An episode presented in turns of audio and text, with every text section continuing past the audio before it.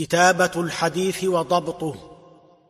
واختلف الصحاب والأتباع في كتبات الحديث والإجماع. على الجواز بعدهم بالجزم لقوله اكتبوا وكتب السهم. وينبغي إعجام ما يستعجم وشكل ما يشكل لا ما يفهم. وقيل كله لذي ابتداء وأكادوا ملتبس الأسماء. وليكو في الأصل وفي الهامش مع تقطيعه الحروف فهو المتبع. ويكره الخط الدقيق واغتفر لضيق رق أو راحيل مستمر. وشره التعليق والمشق كما شر القراءات إذا ما هذرما.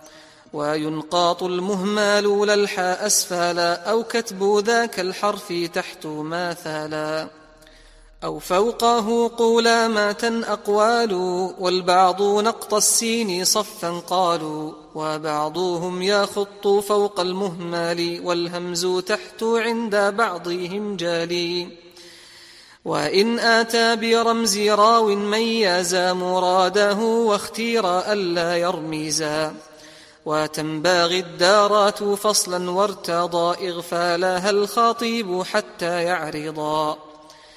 وفصل كاسم الله من مضاف بالسطر كره إن تلا منافي.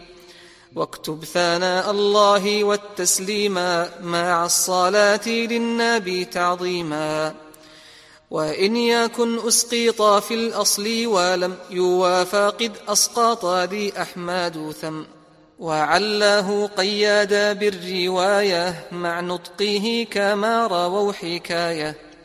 والعنباري وابن المادين بيضا لها لإعجال وعادا عوضا. واجتاني بالرمز لها والحذفا منها صلاة أو سلاما تكفى.